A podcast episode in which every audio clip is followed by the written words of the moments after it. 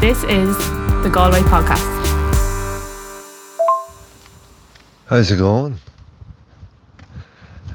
I was playing uh, in the Crane tonight, Thursday night. Strange night for me. And um, was a guy there, Michael. He's from Dublin. He says he played with you about four years ago. It was at Taylor's Bar. He said he was your drummer. He's a nice chap. Yeah, Thursday night um, was Greg Cotter's night. So it was nice to play with him again. He's great. How's the form anyway? You teaching away? Getting ready for a big end of the year show? Can you speak Korean yet? Class. Well, bye. how are you? It's uh, bit late getting back to you. All's going well, man. Yeah. Sun's shining and soul's getting good. But uh, yeah, it's that time of year, so we're doing a musical. And um, anyway, running that, and um, it's a bit stressful, uh, the usual usual crack. But anyway, that'll all be over. We'll do two shows this week, and that will be the end of that. How are you getting on with the subbing? Um, are you getting much of it? I'm doing a wee bit. Um, I'm not doing that much, to be honest. I'm doing more podcasting. It's weird. It's weird. Uh, serendipitous um, encounters one has. Um, Gerry Mulholland died last week. He's he's a, apparently a famous guy in in um, in Galway. He was a musician, real character. He had his open casket event last Saturday, and he's having a burial now. I'm just picking out the clothes now for that. So um, anyway, you might have known him. Somebody said to me on Friday night, she was um, you're doing a podcast. You need to get there. That's going to be the biggest event of Galway this year. And I went along, and Jesus, I got a huge amount of um, conversations from the likes of Greg Cotter, and, and um, I was just inundated. I got about 20 memories of him on all weird stuff, you know. So I'm going there today. Um, yeah, it's weird. I, I he had a twin sister. I hugged her at the end, and then afterwards, I just burst out. I burst into tears after just after I let go of her, and then she's like, "What's going on? you all right?" It's like, "Sorry, uh, it's my mother," you know, and I didn't. Um, I didn't realize that this is my first funeral experience since my mother, and um, I, I felt her pain, and if, you know, it just sort of burst out of me, you know, and um, I was very apologetic because it wasn't my gig, you know, and um, and uh, she said, "No, it's fine," you know. she was comforting me. I was like, "Oh, I'm so so ashamed of myself." Um, anyway, it was lovely. It was really nice. So um, anyway, I'm going to go there today. I think there might be more recordings. I might be doing two episodes on this guy. He was um, a real character. Yeah, I'll send you a link, obviously. Oh, Gerry Mulholland, man, what a character! Oh, that's very sad. That's very sad. You know that guy was uh, arrested in Tibet. I have a story about him. So I was busking one day in Galway. I didn't know anybody. I was just back from China, um, maybe two thousand and nine or ten or something. And I made a I made the price of a few pints and I went into Nocton's and Gerry Mulholland I didn't know him. He came in and he just sat and he played the piano and he's a beautiful uh, keyboard player, piano player. He played jazz numbers. And then he sat down beside me and we didn't talk, but he took out a notepad and he started sketching. And he was sketching, um, I don't know, you probably wouldn't remember because it was from, from the north, but he, there was this Bank of Ireland cat that used to be part of their logo. And the, the Bank of Ireland logo and a cat and then there's speech bubble coming out. It was a very intricate little design, and out of the cat's speech bubble was this. He was writ, writ, written in Arabic, and uh, I watched him just create this thing on on a on a wee notepad, and uh, just watching along. And then I was like, uh, "Is that Arabic?" He says, "Aye." What what's the cat saying? And he just looked at me like I was like. He goes, Meow. Meow. I used to run into him now and again. Even the my second stint in Galway, because after that stint, we, we moved back to Ireland or back to China. There was a bit of space of time where I never met the guy, and then I used to run into him, and it turned out he lived in. Um, he, he he told me about my apartment there, the Hilltop uh, Hotel, or was Hilltop House now, up on Dalysfort Road. It used to be a mad spot apparently, and my apartment was the was the pa- the bar, and uh, there was mad old sessions of dancing and everything going on in there. Oh yeah, but uh, after I was chatting to him that day in Knockton's after the thing, after uh, after the meow, I know we got chatting about languages and stuff. It was like I speak Chinese, and he, I don't know what he was doing in uh, in Tibet, but he got arrested anyway. He got he got lumped into into a prison cell he says he was tortured. That's right. He says he was tortured. That's very sad. Um, yeah, I'm sure there's stories galore about Gerry.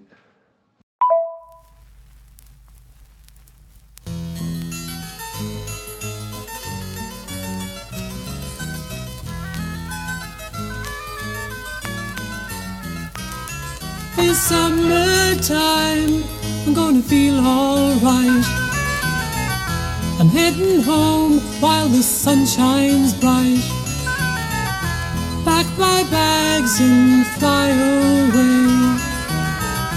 There I'll dream my life away. Cause it's okay, it's okay. You just listen to what I say. It's okay, it's okay. Life is fine. Round Galway Bay.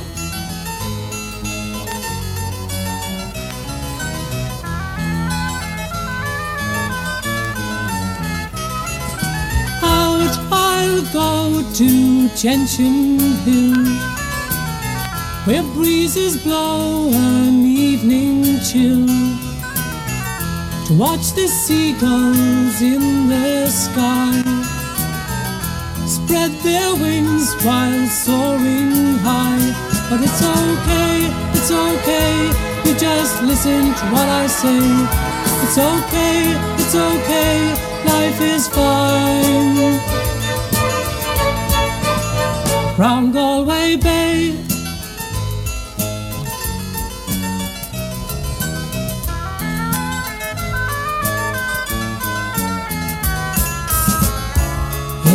Summertime, you'll see what you've been looking for.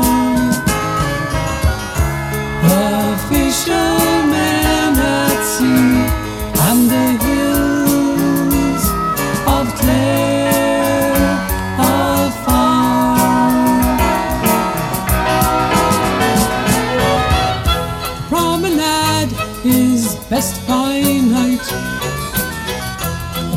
walk in the morning light. Nature has its thing to say. So have we for Galway Bay. It's okay, it's okay. You just listen to what I say. It's okay, it's okay. Life is fine round Galway Bay.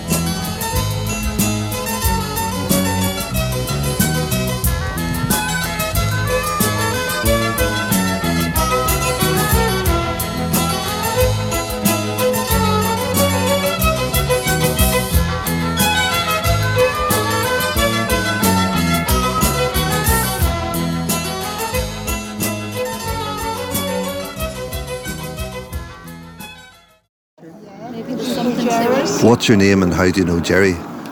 Hi, my name is Lisa Mulholland, and Gerry, Jarír al-Majar, was my uncle. and what's your earliest memory of him? Gosh, one that comes to mind is in the Hilltop Hotel where my granny and granddad ran Gerry's parents. Him coming into the kitchen and he was making a musical instrument. Um, and he had I think he had it, was like a trumpet, but he was making something else out of the trumpet with wires and pipes and uh, yeah. Gerry was just mad into music and. Um, yeah, anything to do with music, Gerry just that was his main passion in life. Yeah. What's your fondest memory of him? My fondest memory of Gerry was when he was working in um, in Calcutta. It was 1994, and I was a student nurse. And I went out. My dad was a bit worried that Gerard wasn't safe or what he was up to, so Dad said, "Would you go out to Calcutta and just make sure Gerry is safe and okay?" So off I went for three weeks out to a place called Puri. He was living in the slums in Calcutta, and he was doing great charity work. And oh my God, he just looked after me so well. It, I, it was a bit daunting. I was, what, 22 or 23 at the time. And um, he was doing so much, oh, brilliant charitable work with these little children who were living at the side of the streets in cardboard boxes. And we just had a lovely time. We'd bring them off to this football pitch, playing soccer and giving them like tea and bread and feeding them. And, okay. Um, uh, it was just it was a wonderful experience with Gerry. That was uh, yeah, that was I was in my early twenties, and he was just so kind and good natured, and yeah, and he yeah he just did great work out there. Yeah. Is it coming now? Yeah, It's coming now? funeral is coming out. Okay, okay. Well, thank you. Uh, My condolences thanks, to you. thanks, Cheers, thanks very much.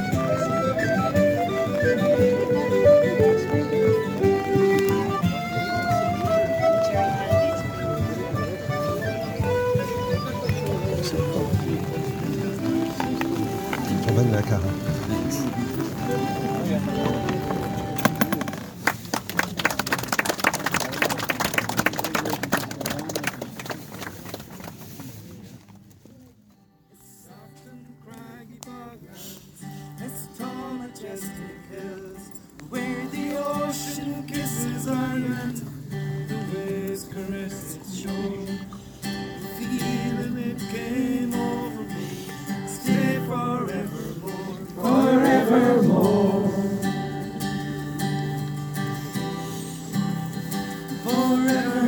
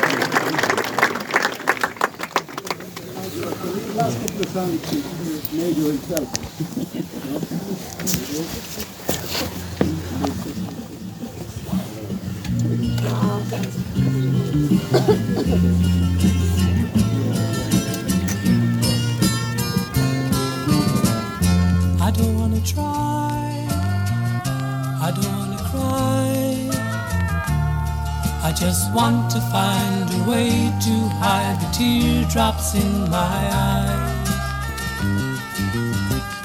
I don't wanna give. I don't wanna live. I just want to be kept running free like water through a sieve.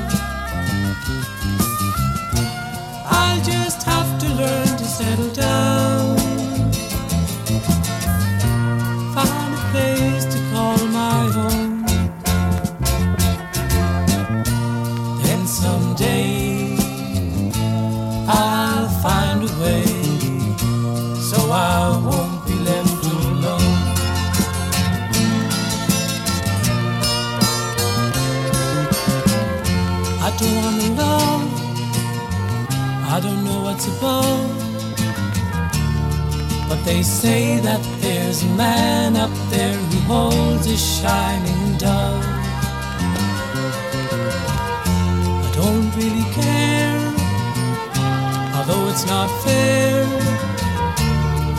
When all I do is look at you and ask why I am here.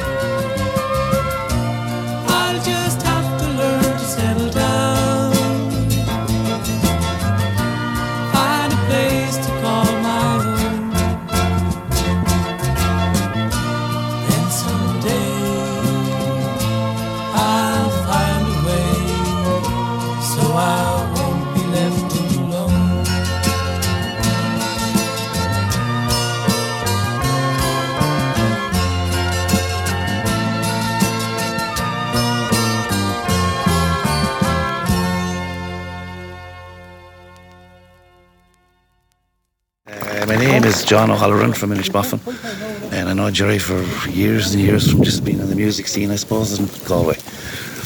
My earliest memory is uh, he just drive into the session and start playing music, like with his guitar, or take somebody's guitar and just hold the room to complete silence. Like that was being my first, and that's going back 30, 40 years, 35 years ago, I suppose. Yeah. What's your fondest memory of him?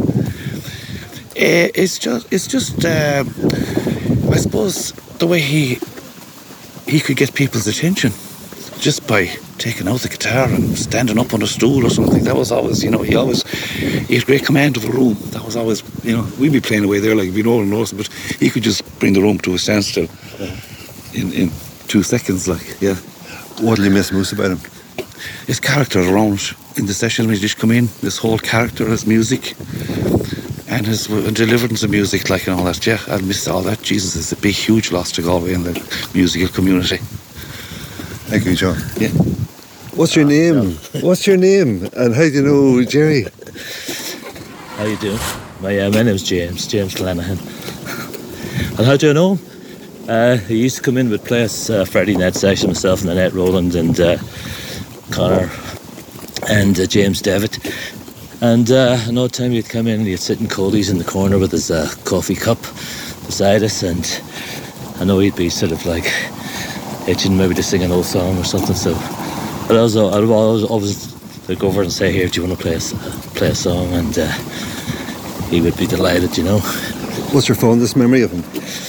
Uh, good question. I mean, I think, to be honest, the last time I seen him was about four weeks ago. He came into Cully's on a Friday night, and uh, we're playing a tune, and he was, there was a load of Americans there, and he was. Uh, I offered him the guitar, and he got up and he sang "Waltz of Matilda." He had them in the palm of his hand, and the place was in raptures after it, you know. So it was a beautiful, beautiful evening. And don't tell me that he uh, he left before the applause finished. He didn't stay much longer after, that's for sure. he was out the door.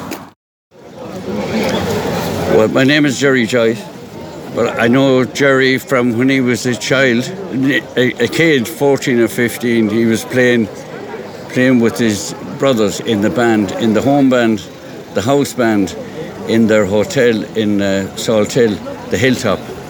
Um, Ned and uh, uh, Betty, I think was uh, his mother's name. Uh, they ran a hotel, and it was the biggest venue packed out summer after summer after summer. And then, like all good rock bands, they had a falling out and they all went their separate ways. And Gerry went into, he played with different people, but then he, he ended up, uh, he never settled with any bunch of musicians, but he, he played a lot of music downtown in Galway. And uh, he was a resident he was resident in, in loads of different places, playing the piano, uh, including, um, uh, I think it's called uh, Molly Bloom's or Finnegan's Wake pub in Paris, where he, he used to entertain the, the rugby fans from the, the Irish matches, uh, singing in, in French, in French and English, Irish and Arabic. So uh, he was a great guy. And uh, in recent times, I used to just sit and have long coffees with him in Shop Street, and uh, a lovely man, beautiful mind, mm, and uh, wrote beautiful lyrics. Mm. What's your fondest memory of him? My fondest memory was at the beginning of the Galway Arts Festival. It was a very kind of, a, it was nearly like a village festival at the time. And I, I, don't know, I think it was Ollie Jennings that organised that. Gerry used to play in the down in the Quays pub on the piano. So they organised that they wheeled the piano out of the Quays and up, and there's some kind of a platform on it with Gerry sitting behind the piano playing jazz, and they wheeled him all the way up Quay Street and up onto Shop Street. And he, they stopped him in Shop Street where he was surrounded by people and he, he entertained them for about an hour. That's my, it was brilliant. And uh, he entertained, and people joined in with instruments and that kind of thing, you know. But he was the main, the main act, you know. But just to see him being brought up, and uh, the only ever time I saw it was in a, a pianist in Berlin, uh, champion Jack Dupree. He, they, they used to wheel him out, and he playing the piano and uh, and playing the blues. At the same time as like being wheeled. Yeah. So he he's been tra- or is he he's walking alongside it, is he? No, no, no. He's he's, the whole he's, thing. The, he's the, on the stool's, platform. the stool's on the platform too. Then, Huh? The stool is on a platform also. Yes. Oh. Yeah, yeah. So the whole thing is Yeah, the whole thing is the one. So that's it. That's some of my memories of Gerry, you know. But there's loads. There's loads, you know. Um, he he was part of downtown Galway, but he travelled a lot as well. And of course, he, he was a he was a great friend of the Palestinian movement, and uh, and because of that, he learned Arabic. Sliding Rock. Yeah, probably. Yeah. Can, can I grab you? Yeah, quick. uh, My, my A very fondest- quick one. My, I'm Cathal Johnson. My fondest memory of Gerry is just meeting up to town, and I'd just go. Used to live in town. I used to walk around town every day, and he'd say to me, "Where are you off to?" I said, "I'm just going for a walk. I'll go with you."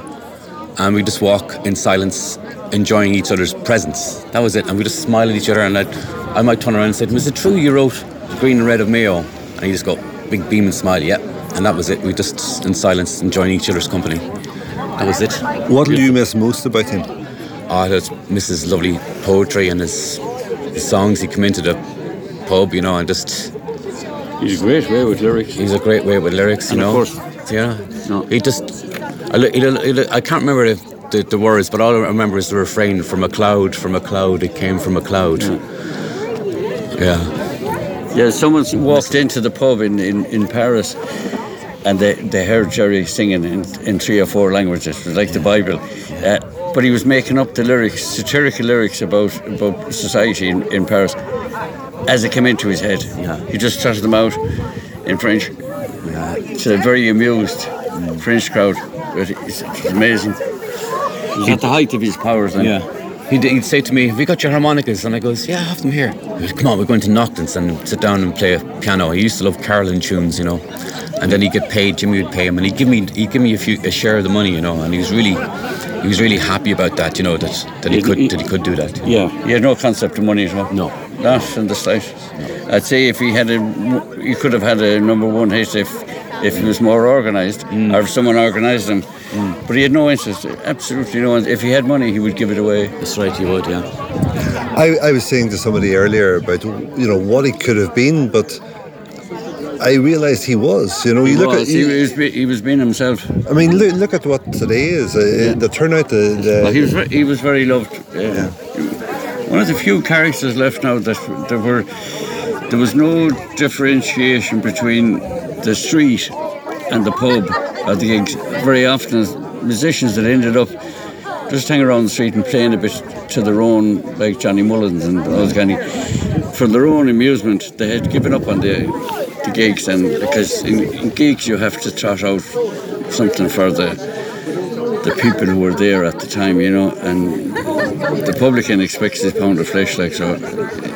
But a lot of musicians they just give up on that. It's not worth the effort, and and play for their own enjoyment on the street. And I can I can see that because I, I did that myself for years. So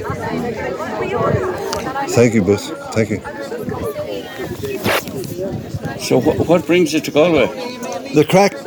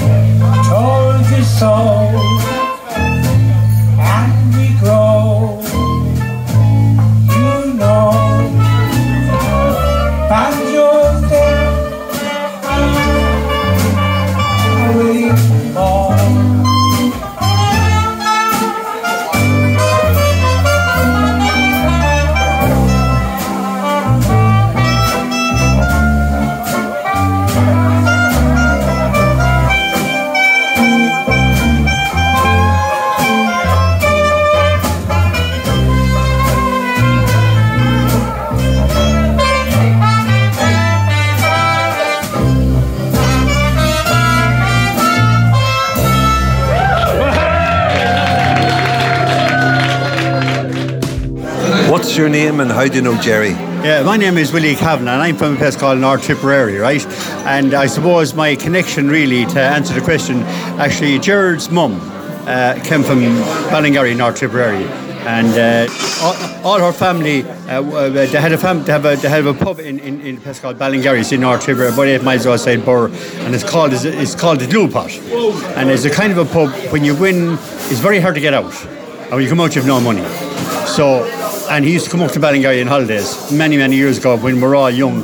And I suppose uh, one of the great memories I had, of, like we live in the country, and he was, let's say, a city, uh, city slicker, and he was he, he, was smoking cigarettes when we didn't even know what matches were. We didn't even know what a match was, and he was smoking cigarettes. So he brought a whole new kind of life into the small village of Ballingarry, and that was great. And I've known him for many, many years. He went to school in Roscrea to the Cistercians. I've had moments of glory and thousands of stories of that guy. What's your fondest memory of him? I suppose um, when I come down to Galway, I would meet him, and he would always come over, and he he he had so much power about him and his stories. And I remember my birthday, which was many not so many years ago. I can't tell you my age I am. I'm not 16 anyway, that's for definite. But he met me and my daughters, who they didn't know of him as such, and he met our day, and that was that was a memorable day. What do you miss most about him? I miss him. I miss his presence when I come down to Galway. That I won't see that figure, and, and I won't hear that sound of music, because you know when we hear music, music is like a photograph. Sometimes it, it it brings us back to our time and our age, where we were, what we were doing, and I miss that now. That's beautiful. Thank you. Thank you. Okay, my name is Liz Hackett, and I've known Gerry since I was.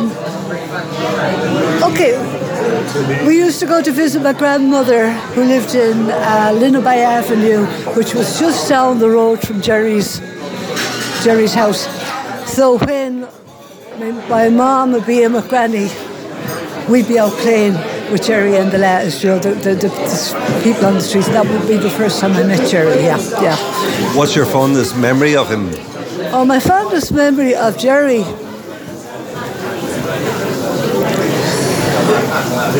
Uh, sorry. We were walking down the street not long after I came back from New Zealand, and Gerry was sitting at Roast um, Roots coffee shop. It's we call Roots now. I think it was something else at the time. And the voice called out, Liz Hackett, you're back. Come and have a coffee.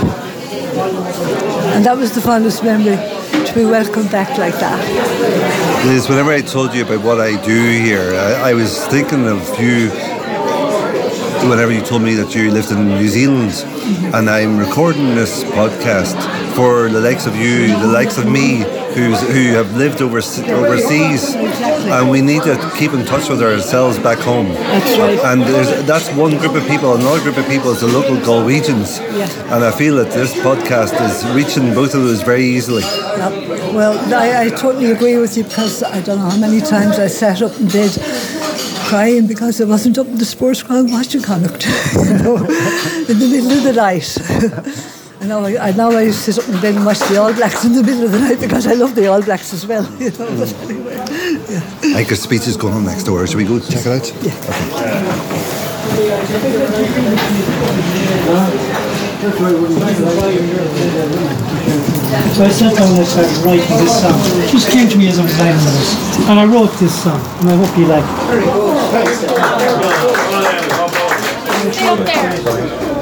Jarír al Majar, E flat.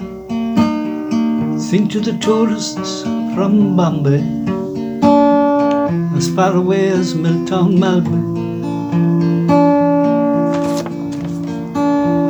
no matter where you had hailed from.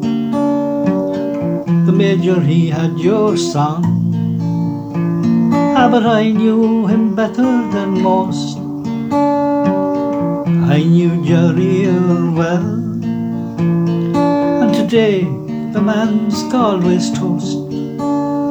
And his story I have to tell. Wind on Dalysfort Road along the coast is the way. It's okay, it's okay, he'd say. Life is fine round Galway Bay. And my heart goes out to Jarír al-Majar, singing away in Naughton's bar. In Tigh Chóilí's, the man was a legend And if you heard him there, your money was well spent. You could hear his piano out on Cross Street as you made your way to the Quays. More time, more time, I often wished for a pint or two that would please.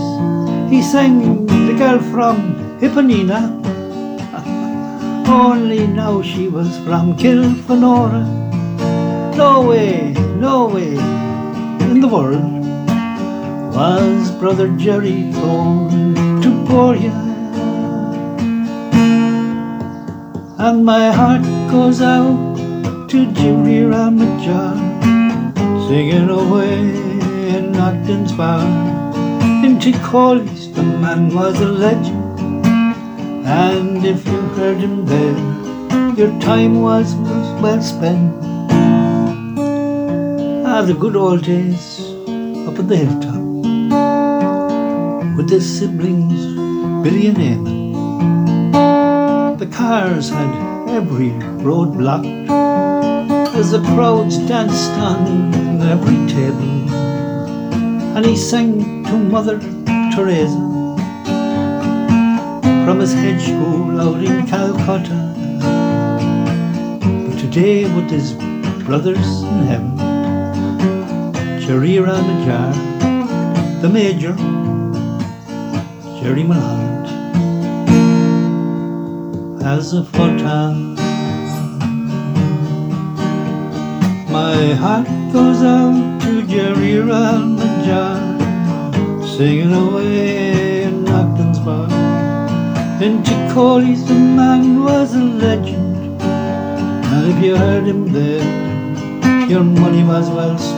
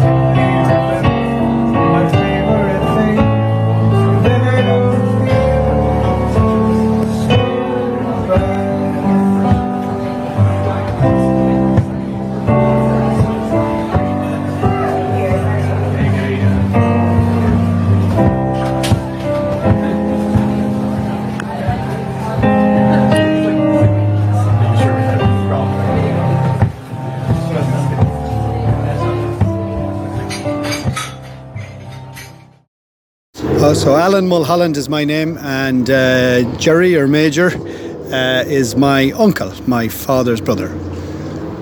What's your earliest memory of him?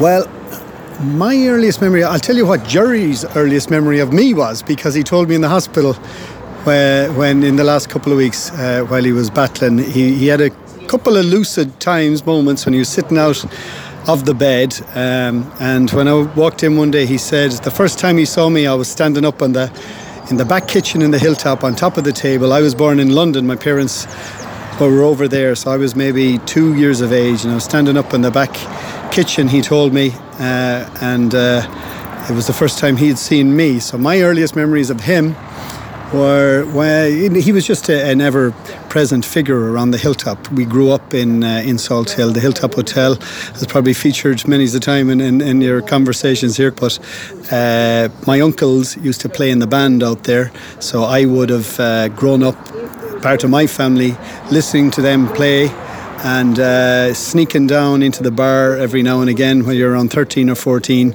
to uh, to, to be allowed in and, and, and, and listen to them sing their songs. And they were all legends back then. And it was fascinating as a, as a kid to have all your family, your uncles and aunts all playing music. And uh, that was, they were my earliest memories.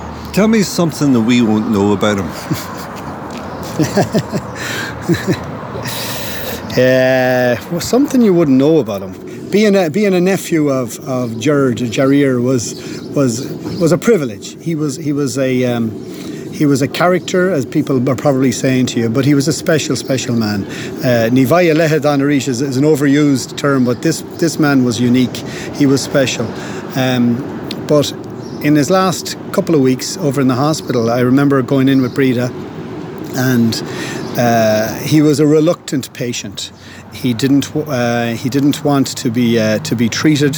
Uh, he had never been in hospital before. He got very sick, and uh, Breda said to him when he had oxygen tubes. Breda said to him. Um, he said if he hadn't got it uh, in at this stage, he was he was was reluctant to put it in. He said if you don't have that tube in, you know what will happen to you. And he looked her straight in the eye and he says, I will die. And Peter was kind of stunned with that and and he said, uh, I have God now and I'll have God when I die. And he went back to drinking a cup of tea. And and uh, I just I was fascinated by that, that that he had no fear of dying and he had uh, total faith in in in the in God above and I think he led his life like that as well. What's your fondest memory of him? just in general his his his just his his uh he he could never I don't know if it's a fond memory but but it's a, a trait of George he could never be still or happy while there was somebody suffering in the world. And he spent his life going from crisis to crisis. Uh, and he might be up the mountains with the Kurds when Saddam Hussein was persecuting them, and he'd hear that there was something going on in East Timor, so he had to go to East Timor to to help them, uh, and he'd have to go to China, and he'd have to go to to wherever wherever the trouble was. Gerard had to sort it out. Um, I'm not sure if he got to the bottom of all the problems around the world, but he definitely tried. And, and, and they're my fondest memories of him is, is the man who, who couldn't be still while anybody was suffering. Uh, he told me as well while I was in hospital that, you know, I haven't a penny to my name. And and uh, I, I, I said, I probably do, Gerard, because the man just couldn't uh, have money while others didn't. He gave away everything he had uh, he wasn't comfortable having money if there was somebody um, who, who, who was struggling for food or struggling for anything. So um, he was a he was a unique man and, a, and a, the, the, the kindest heart I would I have ever come across. So, but uh, it nearly drove him to distraction. I think some of the time because he just couldn't be happy while he had and others didn't. So they, it, it, I think you know if you, if you want to psychoanalyze it, it, it, it nearly tormented him a bit that that there was suffering in the world and, and he was comfortable. And so uh, he, he led his life like that trying to trying to trying to solve or prevent as much of it as possible I was talking to a friend of mine this morning uh, who's in Korea. I met he's from County Cavan, and I met him in uh, China at an open mic night. And I told him about uh, me going to Gerard's uh, funeral event on Saturday. I was going to the burial today, and he went, "No way." Gerry Mulholland, no way. And he told me about uh, he was in Naughtons. Um, my friend was, and Gerry came in and played the piano. And then he sat down beside my friend and started drawing on his pad. And uh, he drew a cat. And then he uh, wrote in Arabic, and the cat had a speech bubble. And my friend said to Gerard, What's the cat saying? And Gerard looked at him and went, Meow.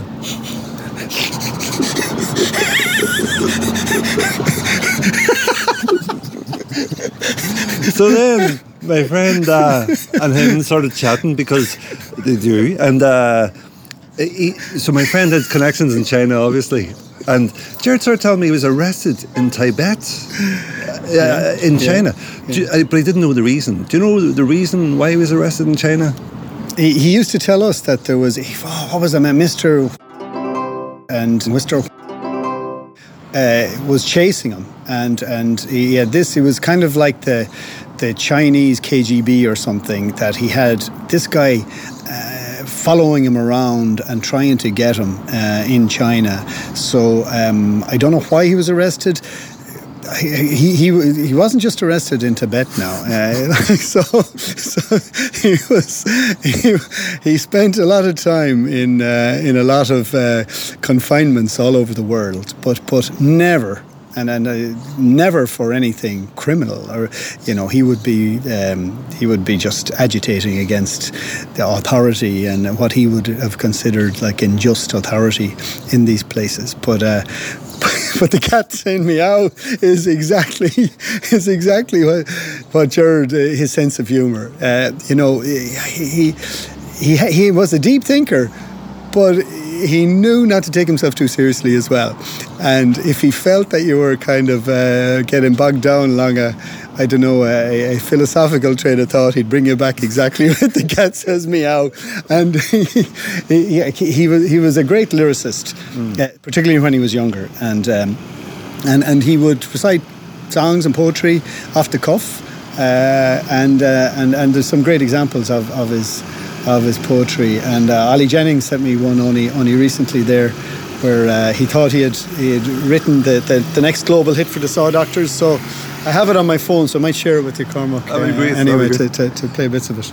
Tell me, this seems like a dumb and uh, somewhat uh, insensitive question, but I've been asking this of many people. So, what will you miss most about him? Yeah, I'll, I'll uh, what'll I miss about him? I'll miss. I'll miss. Look, we, we have. We have a family, uh, like our family now. My, my father passed away in October, and and um, of probably all the family members, uh, Gerard took that very hard, and I, I've, I've no doubt that that uh, Dad passing away had had a contribution to Gerard not being well lately as well. So so what I'll miss is Christmas and and uh, birthdays and weddings and stuff where where um, Gerard would have, you know, he, he'd be the first one up to, to play the piano, first one up to make up a song about whoever we were we were remembering, and um, not too sure how we're going to handle that going forward, as they say. My sincere condolences to you, sir. Thanks very much. Cheers.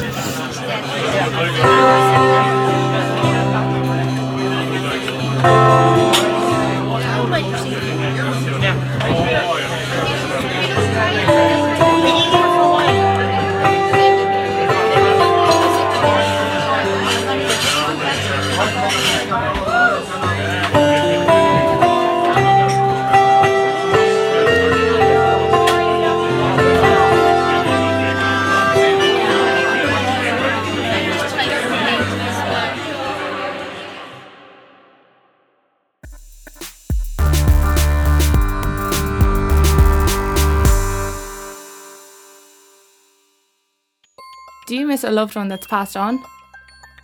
Perhaps you miss their voice or their mannerisms. Perhaps you've questions that remain unanswered.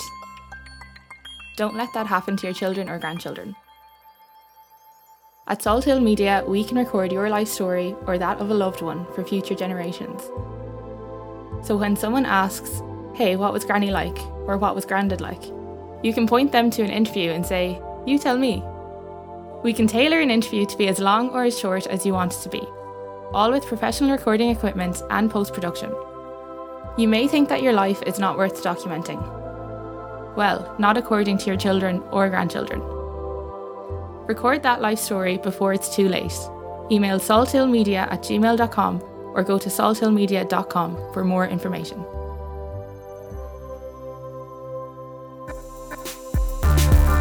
This is the Galway Podcast. My name is Paul Mulholland and Ger is my uncle. What's your earliest memory of him? I wouldn't remember it, but Ger will tell me uh, wheeling me around Hyde Park when I was a year old in London, around 1970. And uh, he loved he loved taking me out in the buggy for some reason. What's your fondest memory of him? I've many, Genie, many of them. Tell Um, me a few. Fondest memory, Gerard coming home from America, one of my earliest anyway, and arriving off the plane in Shannon with a guitar. And my dad and my grandmother went down to collect him. I think we stopped off at Moran's on the way back and had something to eat there. And I got the present of one of those little projector camera things with the little pictures in it. My granny bought me that down in Shannon Airport. That's my one of my earliest memories, fondest memories of Gerard coming back from America. I think he was in Cape Cod at the time, so that'll give you an indication what age I was. I think I was around six or seven at the time. What about more recently? A more recent fond memory?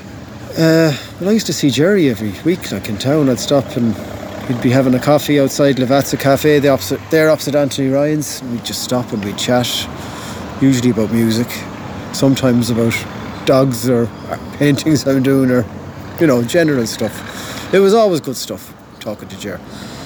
Tell us something that we won't know. That's something we don't know about the man that you think was worth sharing. Um, he'd, he'd strong political convictions, you know, especially, it's probably been said already about injustices and, uh, you know, especially around prejudice. He always had a very strong thing against any sort of prejudice against any people. He didn't like speaking negative about people. He was very positive, spiritual man, which a lot of people have already said today. Um, he- there literally wasn't a bad drop of blood in his body. I don't think he was capable of being nasty, if that's any way possible with the human condition, do you know? But uh, he was quite a unique human being, from what I know and remember of Ger. What'll you miss most about him?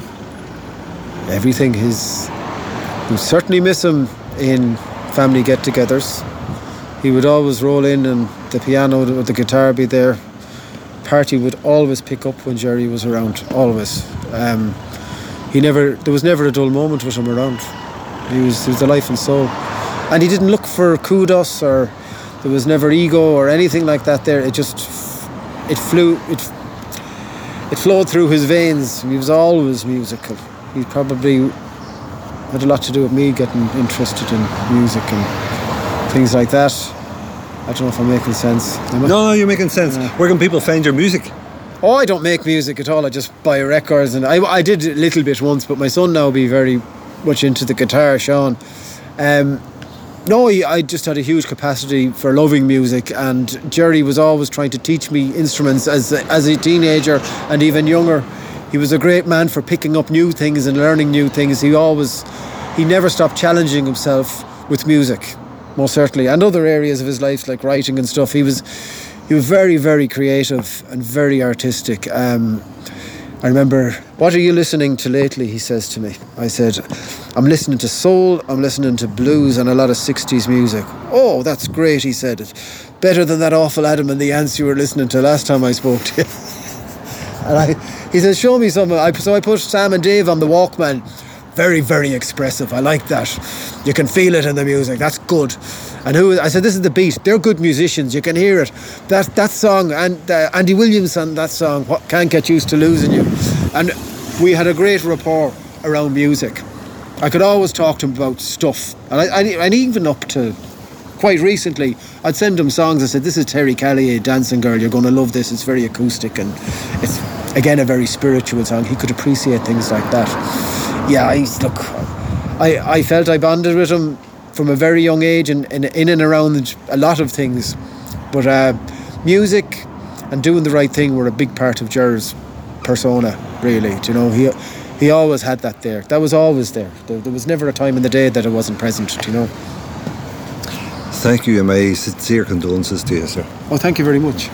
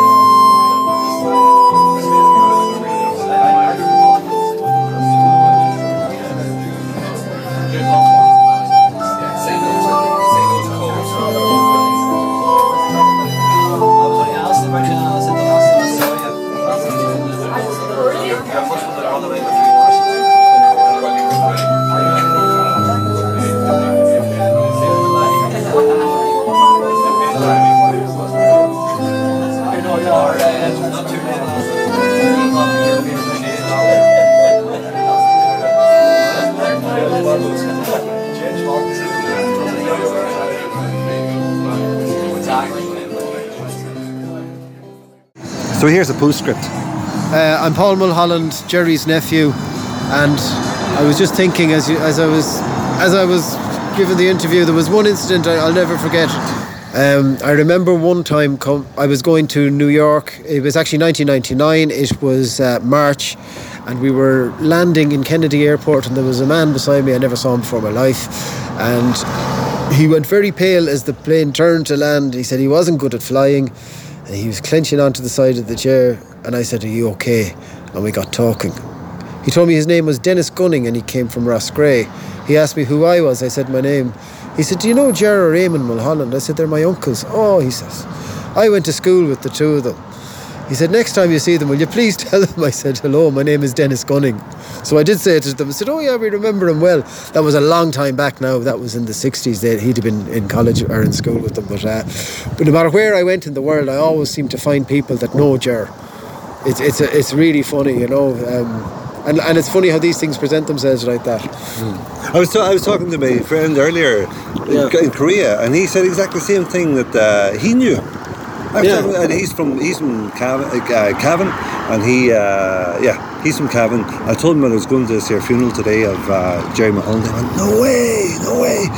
I know this guy from, from China, and Yes. I, I met him in China, but he's from Cavan, and he's now living in South Korea. So he's talking to me about about uh, Gerard. You What's know. in Tibet up in the Himalayas? He's well known. Well, Gerard started telling him about, about him being arrested in Tibet, and Yeah. he's like, "Oh, jeez." and there's probably if there's any if there's life on Mars, they'll know him up there too. But uh, no, um, what was it going? to Yeah, one thing that's really taken me over the last few days is people that I know from different areas in life who actually knew Jer as well, and they made the connection since he passed away that I was actually his nephew. They said I never knew he was your nephew. That uh, he there's a Bulgarian girl I know. Her name is uh, Vanya. And she does a lot of paintings and stuff. And uh, she said, I can't believe he's your uncle. She said, uh, he, he was the first person in Galway to greet me in my native language. You know, so and that's another thing he was very good at was reaching out to people no matter where in earth they came from. Literally, he'd get to know how to say hello in Argentina or wherever, you know, and do and he'd have the way of saying it. He was, it was very important to him that he gets those things right with people, and he was. He was a gentleman, you know. Uh, Pat Gillespie. Uh, I know I know Gerry for uh, since the 1970s. Yeah, I came to Galway and uh, not sure how I met him, but um, we had a house in Oaklands, a gang of us, maybe 10 or 12. and Gerry was just living up the road in the hilltop, you know, so he used to come along at times. So I know him. I know him since then. I knew I, I used to meet him practically every day recently. You know. What's your fondest memory of him? Yeah, it's hard to know. Um, I think the Tokyo skyline is the thing I just just I, I listen to that quite often. You know the song. Yeah. Ah no, I don't think you could pick out any. Like they were all great hits. share, share. No, no, no. I tell you, I tell you, the green and red of Mayo. Uh, yeah, uh, Mayo won the National League in in in April. You know, and you know when Mayo and Croke Park, even if Mayo won, they'd always play the green and red of Mayo. You know, so I used to say to Gerry, I said your song is on the telly. You know, so I was delighted in April.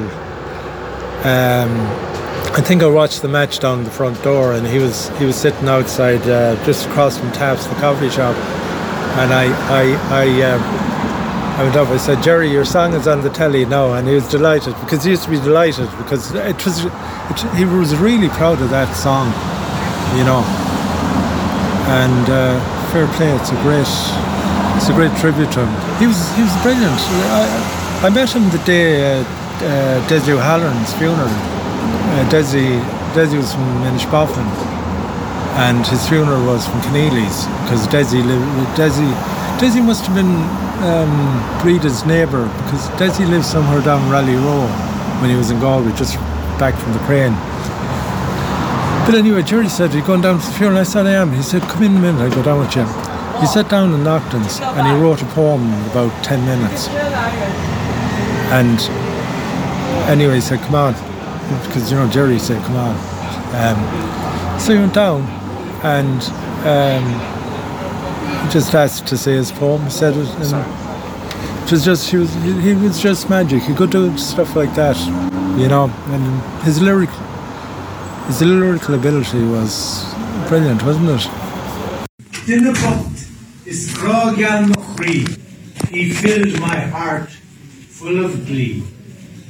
There is a vacant spot at the corner of the bar. To get to the crane, he didn't go far. The approval has been given by the critical team to raise the rafters, though it may seem without Desi there's something amiss. A smile, a song, a sweetheart's kiss. Desmond de Chara, Neeloch Gra Agam and nothing but love for the way you would switch from ballad to jig, from reel and to air. Say you love me, and I will be there. if Katie Daly went courting at all, it would be to your kitchen, fiddle and all. Slán Awalia, farewell or goodbye. We will meet again when my day is nigh. Ganyena Gia Trokara Arai. Easy, Gerry.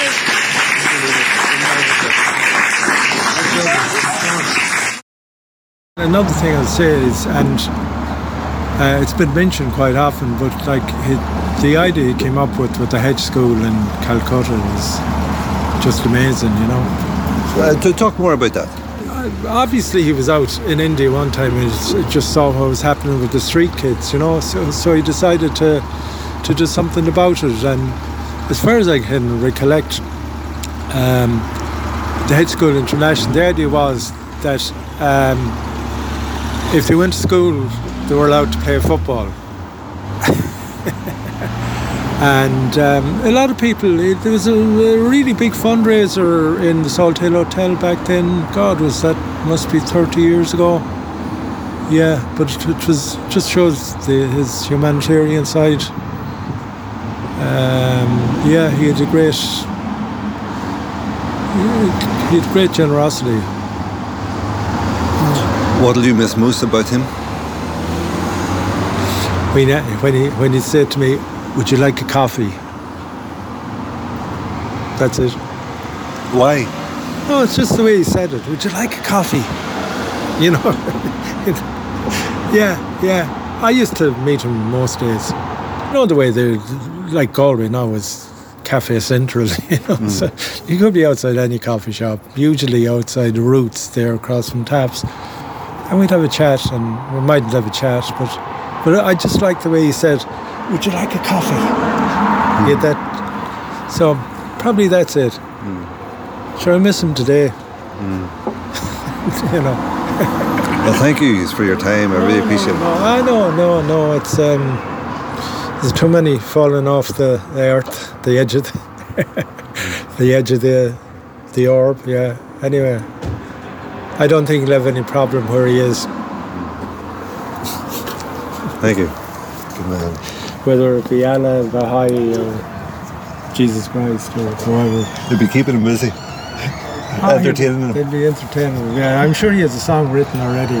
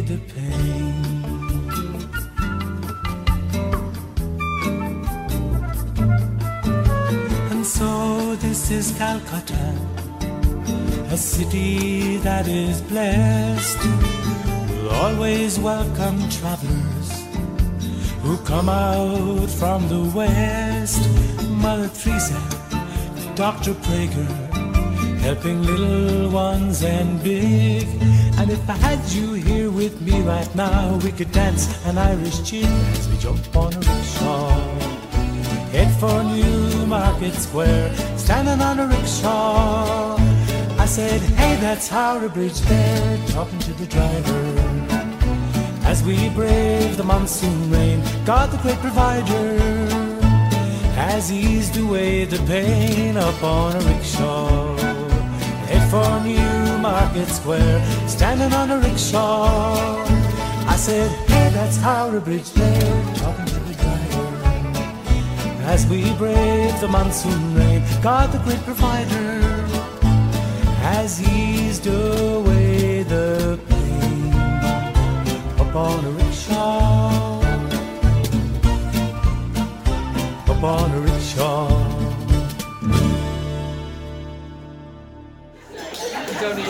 What's your name and how do you know Gerard? Okay, my na- that's easy. My name is Marion, and George is my brother. What's your earliest memory of George? I remember living in number 40 Ardnamara, and there was new houses being built next door, and we were warned not to go into the building site, you know. Gerard had gotten a toy from Santi, a red car, I remember, and he threw it over into the building site. And of course, lo and behold, he had to go in and get it. So he jumped the wall, as he, he was well known for jumping walls. And he went in and he got given out to. I'll never forget it. I was about three at the time. That's my earliest memory. He was a man who liked to push down the boundaries a bit. A little bit. He wasn't, he wasn't the worst. No, no, no. I mean that in a flattering way. I mean that in a in a humanitarian way. Oh, stop. He was, you couldn't get better than George. He never said a bad word about anybody in the world. Didn't matter who they were.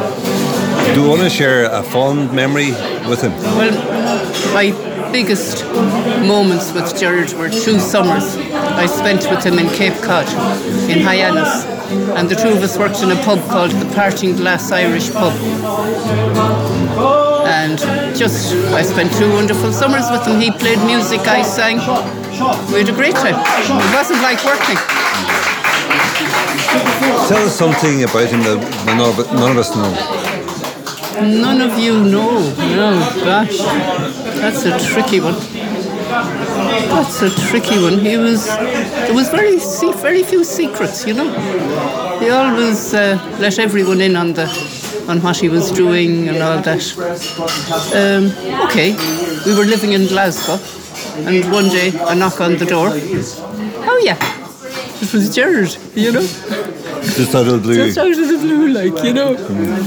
You know. So What are you proudest of him for?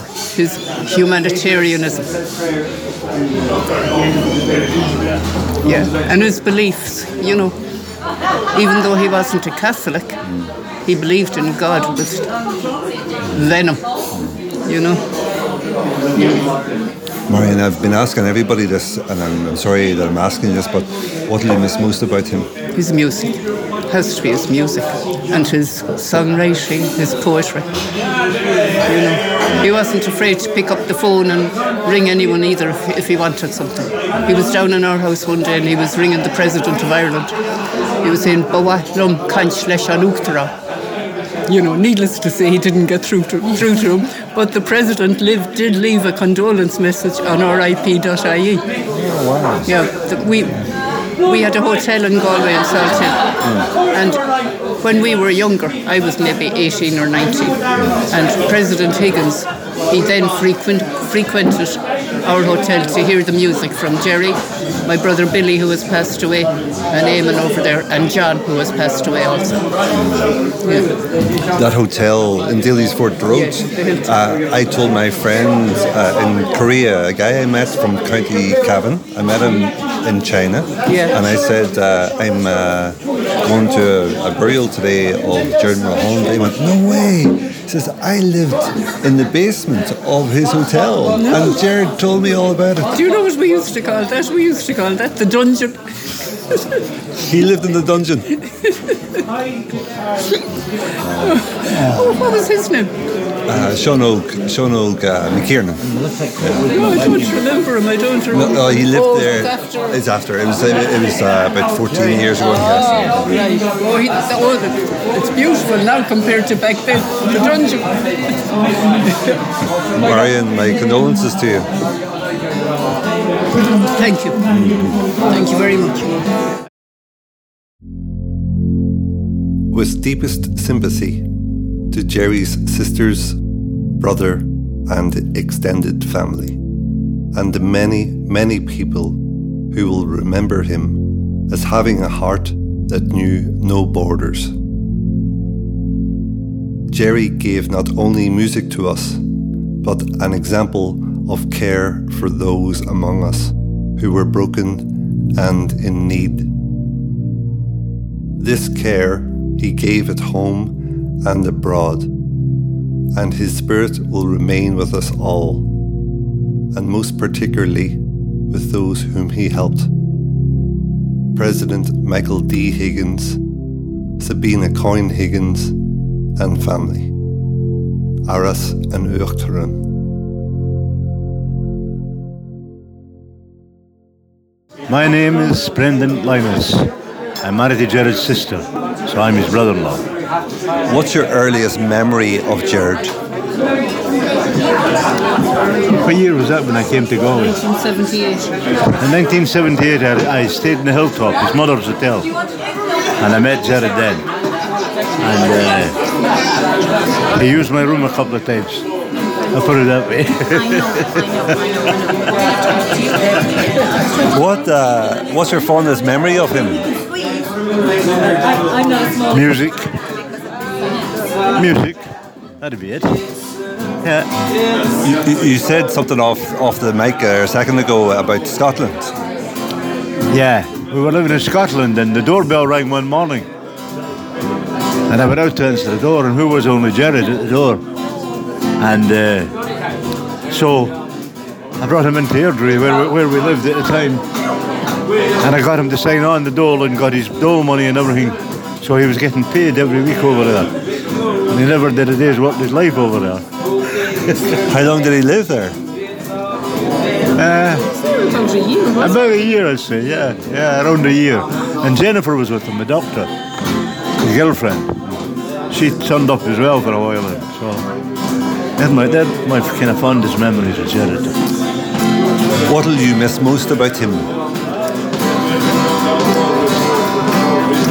Banging on my window in the middle of the night. Look, looking for his dinner.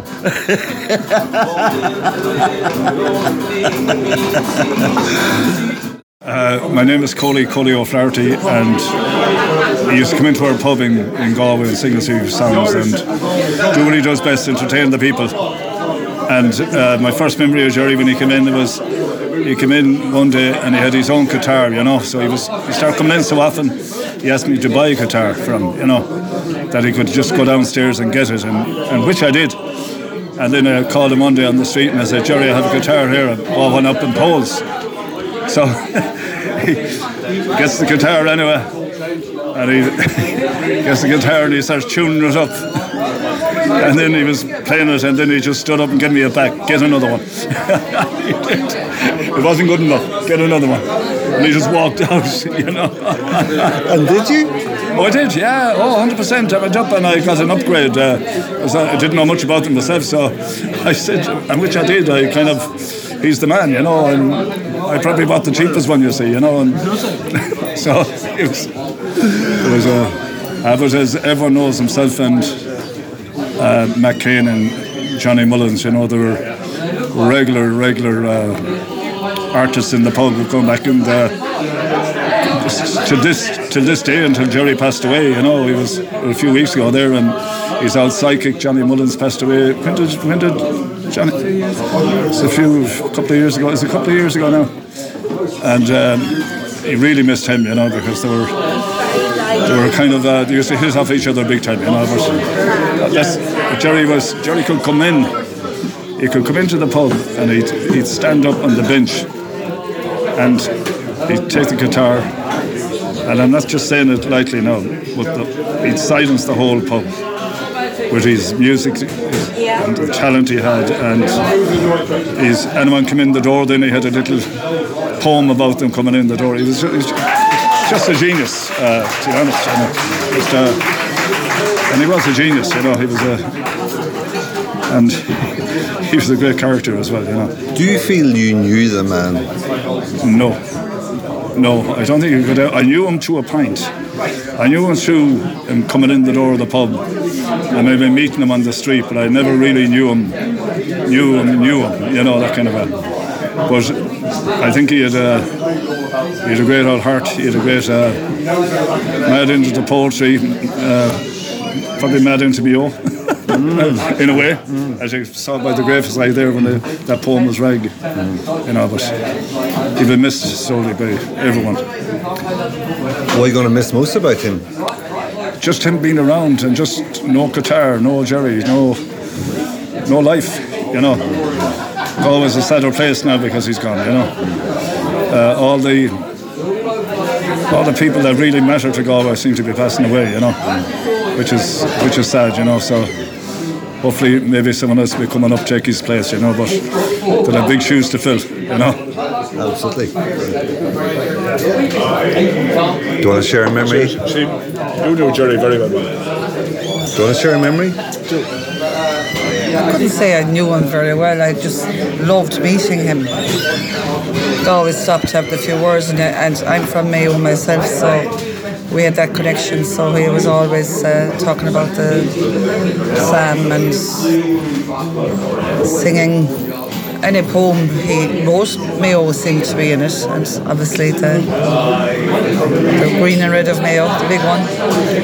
Yeah, I particularly thank them during COVID. I found it very sad that time when he when he missed all the connection, I suppose, from being in the, the different pubs. So I was often like worried about him then because like he was just sitting in the doorways and just having the roll left on the on the ground like so he, he had really lost his person I think that time. Um, it was just sad to watch. What's your fondest memory of him? Um, just singing like the way he got everybody involved.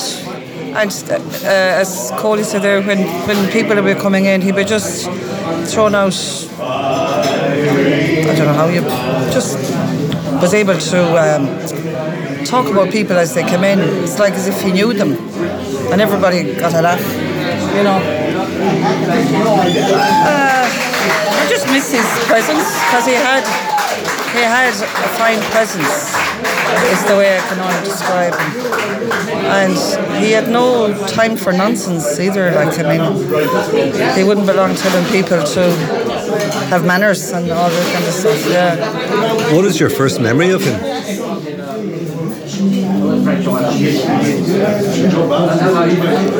I don't think I have any specific first memory. Um, just always seemed to be there.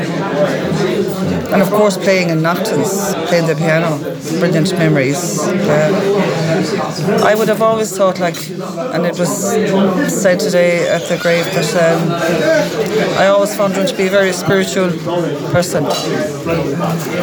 That would be one of my. That would be left with me. Yeah. I have to ask you your name because I've got everybody else's name but yours. Okay, I'm Monica. Monica O'Flaherty. Thank you, Monica. Thank you. Thank you, Colin. Okay. Palmyra Park. Palmyra Park. I'm Johnny Jew. Palmyra Park. Prairie lights are burning bright. Chinook wind moving in. Tomorrow night I'll be Alberta bound. So I done the best I could. My outlook ain't been so good. Tomorrow night I'll be Alberta bound. No one I met could ever forget the Rocky Mountain sunshine. Pleasure just to be Alberta bound. I long to see my next kin, see what kind of shape they're in. Tomorrow night I'll be Alberta bound. Woohoo! Palmyra Park. Palmyra Park. Palmyra Park. Left me all due, all in the dark. Woohoo! Palmyra Park. Palmyra Park. Palmyra Park. Palmyra Park. It left me too, all in the dark. And Raleigh Row. So now we're all together, away we will go. This lovely summer weather and old Raleigh Row. Hey! Hello, here beside me, what more can I do? The children are cycling, and so are you. Palmyra Park. Palmyra Park. Palmyra Park. Palmyra Park. You left me all in the dark. Woohoo! Palmyra Park. Palmyra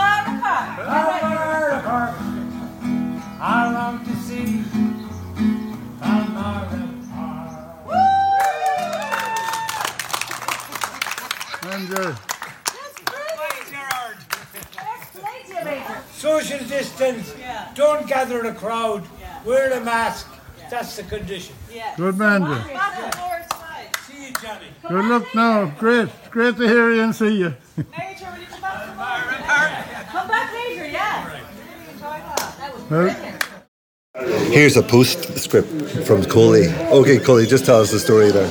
Uh, no, I was just, I was just saying. I remember Gerry came in. He wanted to have the picture on the wall, you know.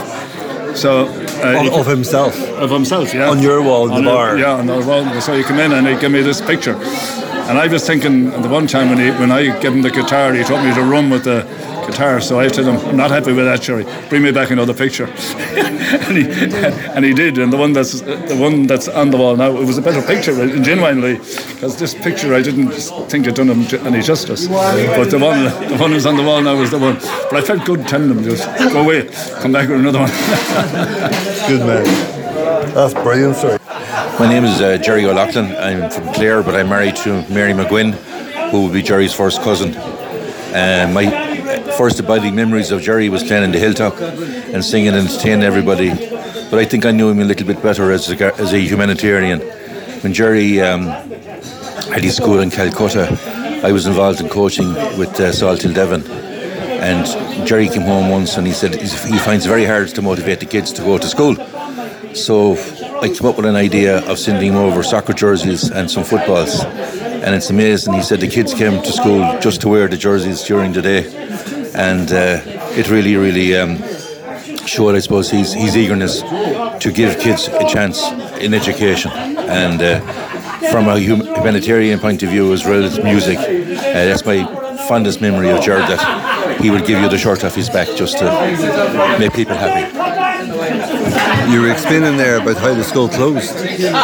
Well, from what I hear about the school closed, that he was put under a lot of pressure by the local police who were looking for backhanders because many people in Galway would have sent him over money and that to, to help run the school.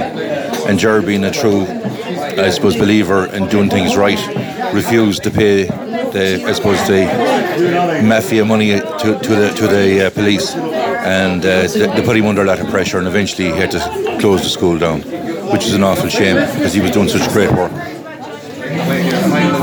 What's your fondest memory uh, with him? Well, my fondest memory was every Christmas in the, hilltop. Uh, when the kids were small, they used to have a competition, and uh, I w- because I was an outsider in the Mulhollands, I was seen as neutral. So I was the judge for the talent competition for all the kids, and I can tell you this: every one of those Mulholland kids were talented, but because it was from Clare, Gerry's last song most nights when he played in the hilltop, he says, "Here's a song for my friend from Clare, the girl from Kilnamona." so every time he saw me, he, one, he, I reminded him of Clare, and he reminded me of the girl from Kilnamona, which is down in County Clare. What'll you miss most about him? His friendliness. He always had a good word to say about everybody, even when he was down.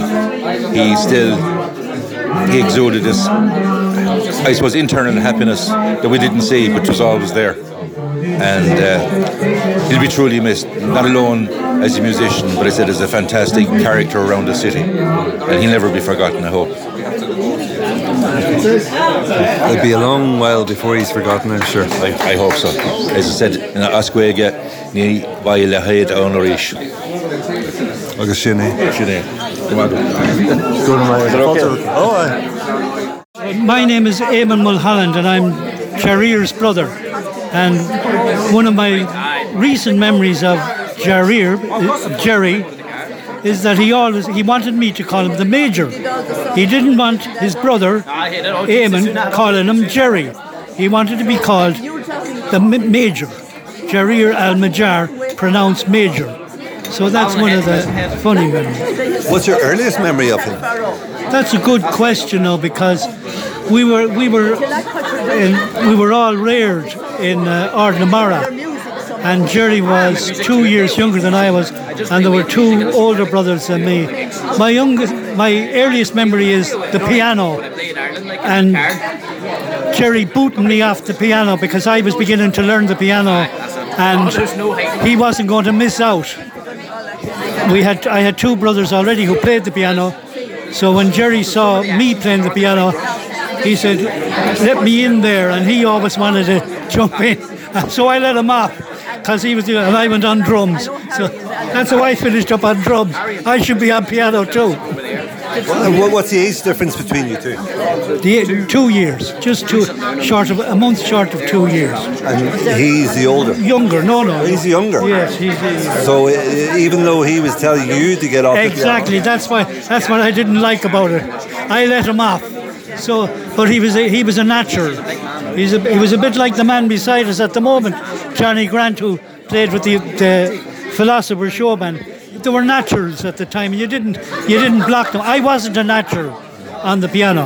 I was always I was a slow thinker, and I wanted to try and get it right. So tell me how you. What do you mean by he was a natural? Explain that. Well, he had a great ear for music, like his brother Billy.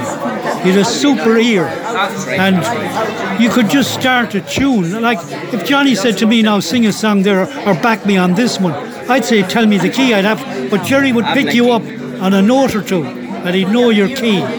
Billy could do that too. I couldn't. I asked Billy one time. I said, "What's the secret of that?" Because I wanted to try and learn it myself. And he said, "Listen for the first note that they sing, and try and get that into your head." Because nine times out of ten, that's the key they're in. Yeah, Is that right, Johnny? There's just been, yeah. So Jarír was very good like that. He'd hear the first note you'd sing, and he'd go for it. I'm half deaf. I don't know. What's your fondest memory of him?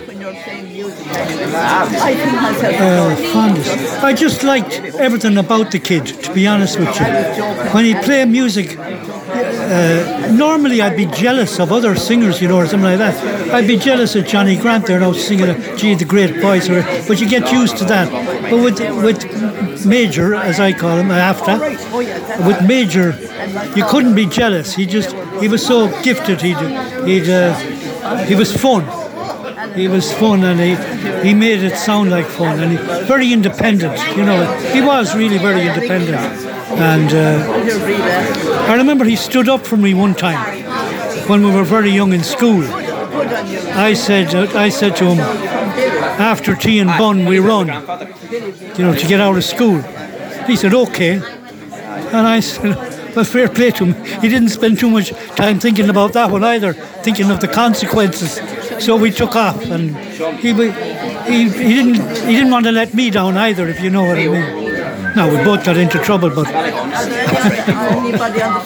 Tell me something about him that that none of us know. One of my cousins. that none of you know. But gee, that's a tough one. I really have to think about that one. I don't think he had any secrets, really. You know, I don't think I don't think Gerry or Major was ever ashamed of anything. You know, he, he was he went through a lot of different faiths when he was young, and anything he did, he he was right. Do you know what I mean? He was all sorry. He was always searching. Not like not like me anyway. I'd go to mass for the sake of going to mass. I'd go and make holy communion for the sake of going. But Major be looking at the Baha'is or looking at the other faiths. So he was, you know, he didn't like bad lang- language, you know, as most the town knows. Uh, if if he thought you were arrogant or anything like that, he'd have no time for that kind of stuff. He'd move away. He wouldn't he wouldn't literally give out to you, but he'd move away. And maybe that was one of the things that I didn't like about him in ways, that he was so hard on himself. Like for the sake of company, he could join you for 10 minutes and you'd be hoping it'd be an hour. But somebody would come around and start cursing. He said, good luck, I'm off. And he'd no time, he'd go. And you probably wouldn't see him for another week. And you'd be saying, you'd be, so you get used to it. You start saying to the people who are coming on, please don't curse because if you do, this guy is going to go off. You know, simple kind of things. I, am I making sense to you? You are absolutely. It's funny you said Search. He's uh, always searching. He had a dog called Search. Had he? I, I, Aye, Greg Cotter was telling me this.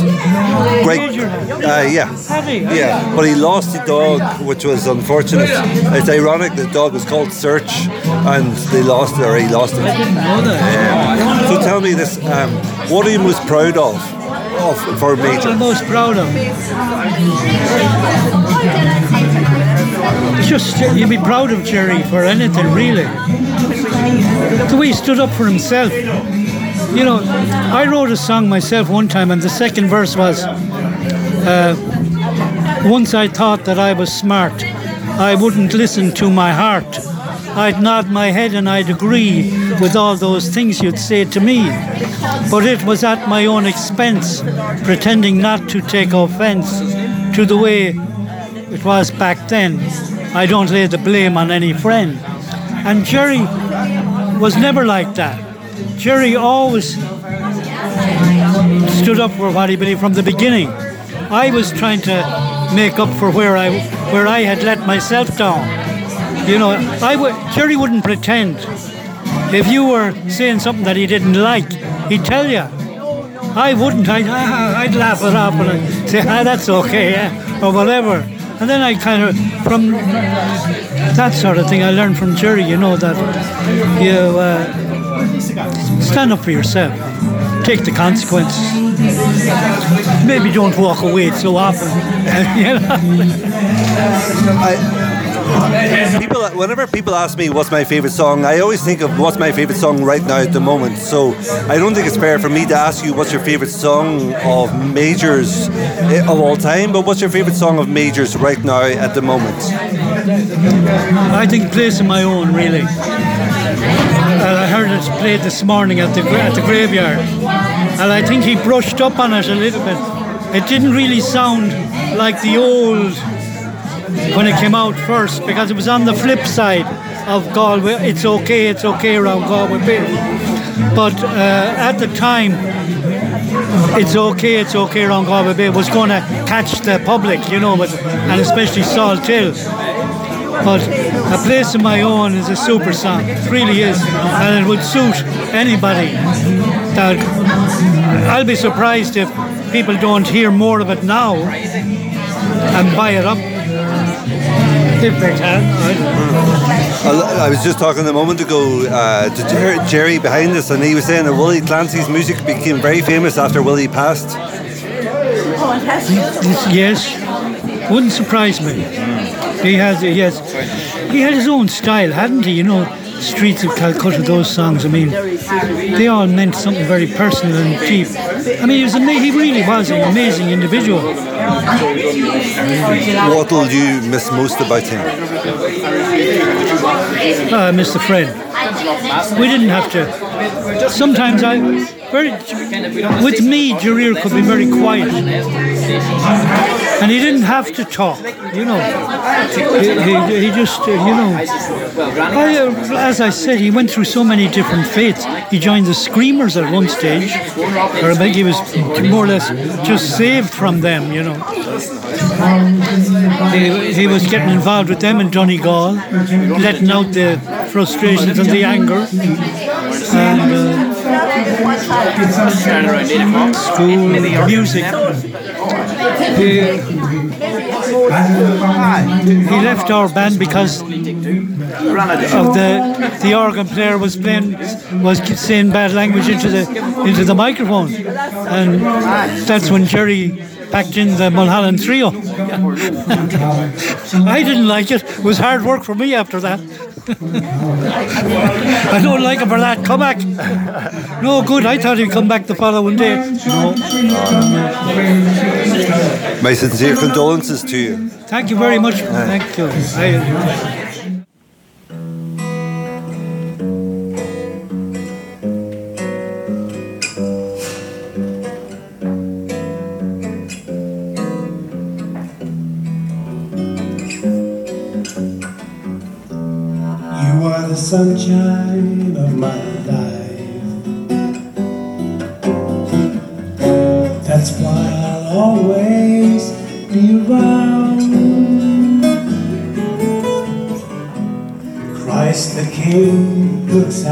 all. With Christ the King, we'll never fall. We all love Billy Mulholland. His soul has gone to paradise. Remember the good country Holland as we never ever throw the dice. Whoa, everybody sing it. You are the sunshine of my life. That's why I'll always be around. You are the apple of my eye. Forever you stay in my heart. So let's not be sad together. Celebration of the soul. In this good old Irish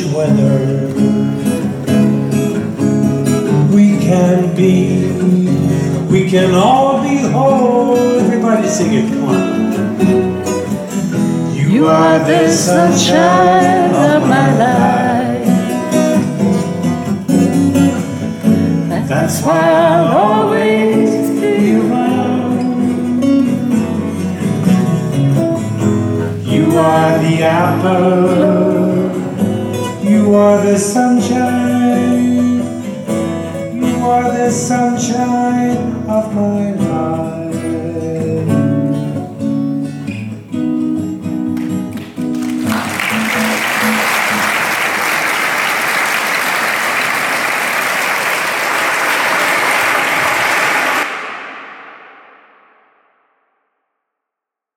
You may not, but I've just thought I'd left my baby in the cot.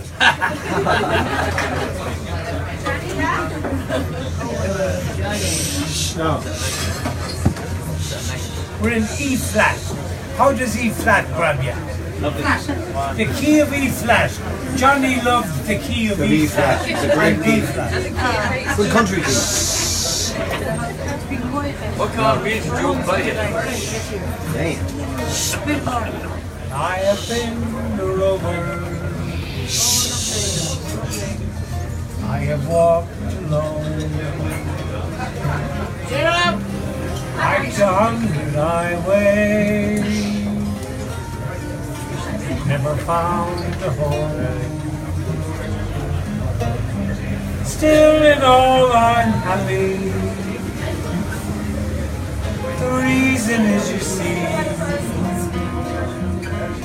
once in a while along the way, life's been good to me. There was a girl in Denver before the winter chill. We used to go a courting upon October Hill. She smiled away the dark clouds, kiss away the snow. Like only yesterday, as down the road I go. I have been a rover. I have walked alone. Hiked a hundred highway, Never found Still in all I'm happy.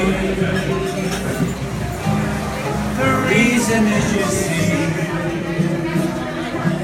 Once in a while along the way.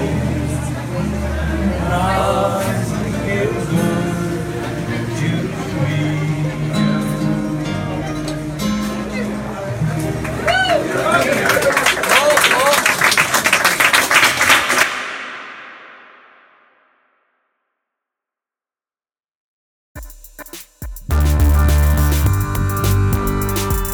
been a Salt Hill Media original podcast and production.